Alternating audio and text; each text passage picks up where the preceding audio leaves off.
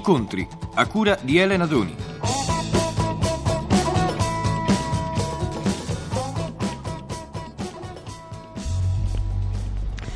L'incontro di oggi è con un personaggio che si chiama Hengel Gualdi. Eh, potrei farvi una piccola biografia, ma penso che sia molto più semplice far sì che si presenti da solo.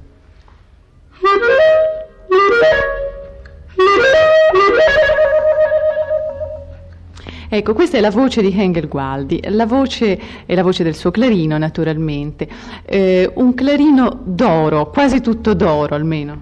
Beh sì, è, è la, l'accato oro, il, il, il, bello di questo strumento è il nero, è il legno, ecco, molto bene. Diciamo perché è d'oro anche. Beh, mi è stato consegnato dopo, quando, dopo che ho vinto il premio il Benny Goodman italiano. Eh, Ecco, eh, eh, evidentemente Hengel Gualdi è un modesto, parla poco, allora lo dirò io. Hengel Gualdi è un grande clarinettista, è bravo anche al sax tenore, ma eh, credo che ami esprimersi di più con il clarinetto e ha vinto qualche anno fa questo premio importantissimo, il Benny Goodman d'Oro. Tra l'altro Hengel Gualdi ha vissuto il jazz. Eh, vorrei dire una cosa, tra parentesi, Hengel Gualdi eh, fa anche musica facile, fa anche il liscio, eh, però il, il suo amore è il jazz, senz'altro. E naturalmente gli è capitato di conoscere, di vedere da vicino i mostri sacri del jazz, tra l'altro anche proprio Benny Goodman. Quando è stato che l'ha incontrato? Eh, la prima volta che è venuto in Italia mi sembra del 51, mi sembra a Milano l'ho ascoltato. Quanti e... anni aveva allora? Io? No, no eh, Barry Goodman. Eh, penso uh, 56, 57. Ecco, adesso Benny Goodman è abbastanza anziano, allora probabilmente era al massimo delle sue capacità, no? Perché come clarinettista eh, io sono rimasto un pochino ad ascoltarlo perché era, mm, c'erano degli impianti allora di diffusione che non erano come adesso naturalmente, e allora era un po' in ombra come suono, come clarinettista. Cioè, penso che Benny Goodman ha, il periodo migliore sia dal 40 al 50, senz'altro, per esprimere il meglio del clarinetto nella, nell'era dello swing, insomma, periodo più swingoso di Benny Goodman. Che tipo era umanamente, che tipo è umanamente, anzi, Benny Goodman? Ma io ho parlato con eh, molta gente, appunto perché io un, sono sempre stato un suo ammiratore, e, e, ho parlato con Armstrong addirittura, di, di Benny Goodman, con Lionel Hampton, e così mi hanno detto che è un uomo un po' duretto, un po' duro, un uomo che si è affermato, è stato difficile, è un uomo un Direi po' difficile, ecco. Diciamo la verità, eh, Benny Goodman non è affatto amato dai suoi colleghi importanti, è vero? Mi è sembrato appunto così. Ha nominato Louis Armstrong. Venne in Italia Armstrong qualche anno fa, venne per il Festival di Sanremo e volle vicino a sé Hengel Gualdi. Quindi eh, Gualdi ha avuto modo di vivere insieme ad Armstrong per una quindicina di giorni e Armstrong è indubbiamente stato un uomo molto diverso da Benny Goodman, cioè dicono, io non l'ho mai conosciuto, ma dicono... Un... Eh, effettivamente è una personalità eccezionale, di una, un'umanità. Guardi, io sono nato il 4 luglio e lui è nato anche lui il 4 luglio ed è morto il 4 luglio. E lui l'ultima volta da Osaka mi ha mandato gli auguri e io mi ero, purtroppo mi ero dimenticato di mandarglielo. Lui si è ricordato di, di un piccolo clarinettista italiano e io, io, proprio sono rimasto molto male quando ho ricevuto questo telegramma. Era un uomo che aveva delle attenzioni eccezionali, poi molto buono, molto gentile e poi era un uomo che l'ho visto anche piangere per la musica. Che giudizio dà lei dell'ultimo Armstrong, quello che ha conosciuto personalmente, come musicista intendo dire? Uh, Armstrong, purtroppo in, in ultima, ultimamente tutti i musicisti dicevano che era un po' troppo facile, per me invece era un facile che è tremendamente difficile, infatti è inevitabile, qualcuno ci prova ma non... Sì, a parte non ha senso, ma comunque non è molto difficile perché io lo trovo universale, un modo, eh, lui ha limato di fino, piano piano, con l'età, con gli anni, con l'esperienza, con la, con la sensibilità, è arrivato a questa, a questa cosa che sembra facile ma che è molto difficile. Armstrong, quando lei l'ha conosciuto, era all'apice della sua fama, probabilmente era anche molto ricco. Ecco, lei ha avuto la sensazione che fosse un uomo felice? Io l'ho sempre visto con dei, dei gran sorrisi, perché forse suonando l'ho visto sempre anche a suonare, era un uomo felice. Però nella vita privata l'ho visto anche molto preoccupato, aveva sempre qualcosa anche da dire. Con... Come mai lavorava tanto? Era già vecchio, no? Comunque aveva degli impresari che mi sembra che fosse molto impegnato sempre, tutta la vita. Mi dicono che abbia avuto un contratto a vita con questi due impresari che hanno portato per il mondo. Italiani, se non sbaglio. Eh, Erano di origine italiana? Di origine italiana, sì. Erano diventati dei padroni? Esatto, sì. E, e, appunto lavorava come un negro. E lo diceva anche?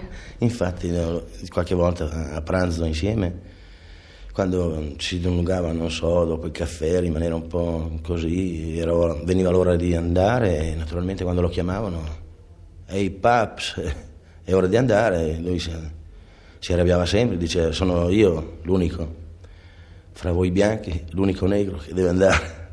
Noi, Senta. Insomma, eh, l'ho sempre visto così un po'. Armstrong le ha insegnato qualche cosa dal punto di vista musicale? Devo dire la verità, il primo disco che ho ascoltato è stato un disco di Armstrong. Cos'era? Ero molto giovane, ho ascoltato, era, il clarinettista era Bigard con lui e suonava, era mh, mm, Dardanella. Come era, fa? Il motivo è...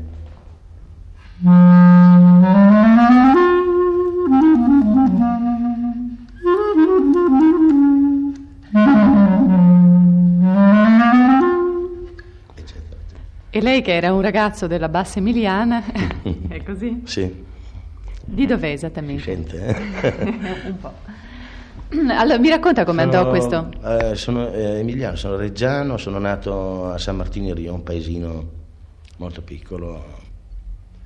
Il Rio è, è il fiume dove andavano molto così. Avevamo delle canne, delle canne di bambù, facevamo dei, degli zufoli così poi è una tradizione familiare della musica. Mio padre suonava il trombone, mio nonno mi ricordo, dicono che suonava anche lui. E poi la musica era un modo anche da uscire nella vita, così insomma avevamo degli esempi, i musicisti erano considerati molto. E così andò a scuola di musica? Sì, ho studiato sempre in Emilia, a Reggio, a Modena, a Parma, così ho finito gli studi a Parma e poi, e poi l'incontro col jazz, cioè io per mio babbo dovrei, avrei dovuto fare un'altra carriera, naturalmente. Quale? Beh, la, magari la scala, roba del genere. Così. Ho capito. Clarino di fila. Esatto. E poi invece il militare mi ha fatto conoscere il jazz, perché mi sono trovato per fortuna con eh, dei ragazzi che oggi sono, sono senz'altro i migliori jazzisti italiani, erano tutti insieme in un gruppo. Chi sono? Beh, c'era Donadio, basso, eh, altri musicisti italiani, mm, che erano, era un gruppo, un gruppo artistico appunto aggregato alla, alla nostra compagnia dove eravamo militari, a Vercelli. E... Ed è stato grazie a loro che ha sentito quel primo disco di Armstrong? No, Armstrong l'avevo ascoltato prima, lì invece ho imparato sì, Giorgio Brown, che me l'ha insegnato un chitarrista, mi dice, ah, ecco, senti Engel gli accordi, adesso ecco la melodia è così, devi imparare così allora eh, le prime esperienze così, anche per non andare in Germania. Allora sono, ho incominciato così, poi ho... Come per non andare in Germania? Cioè se suonava bene il clarinetto non la facevano prigioniero? Come? No, e per eh, poter rimanere in quel gruppo lì non si andava in Germania. Cos'era la banda? Del... Era, sì, la banda della Divisione Italia e così. E così sui Georgia Brown li ha salvato probabilmente la vita? Sì. La suona volentieri, la suona spesso? Sempre, ogni concerto, quando faccio un concerto di jazz, lo suono sempre.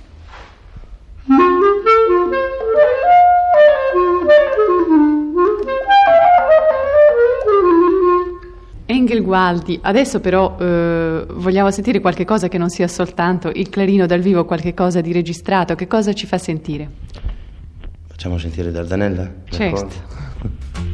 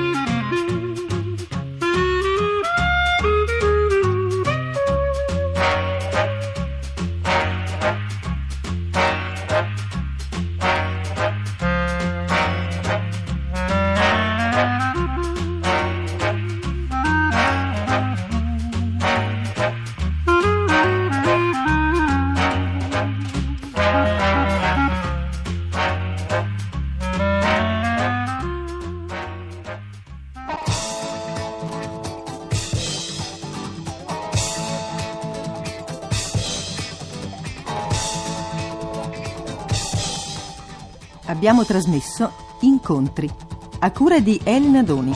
È intervenuto Hengel Gualdi.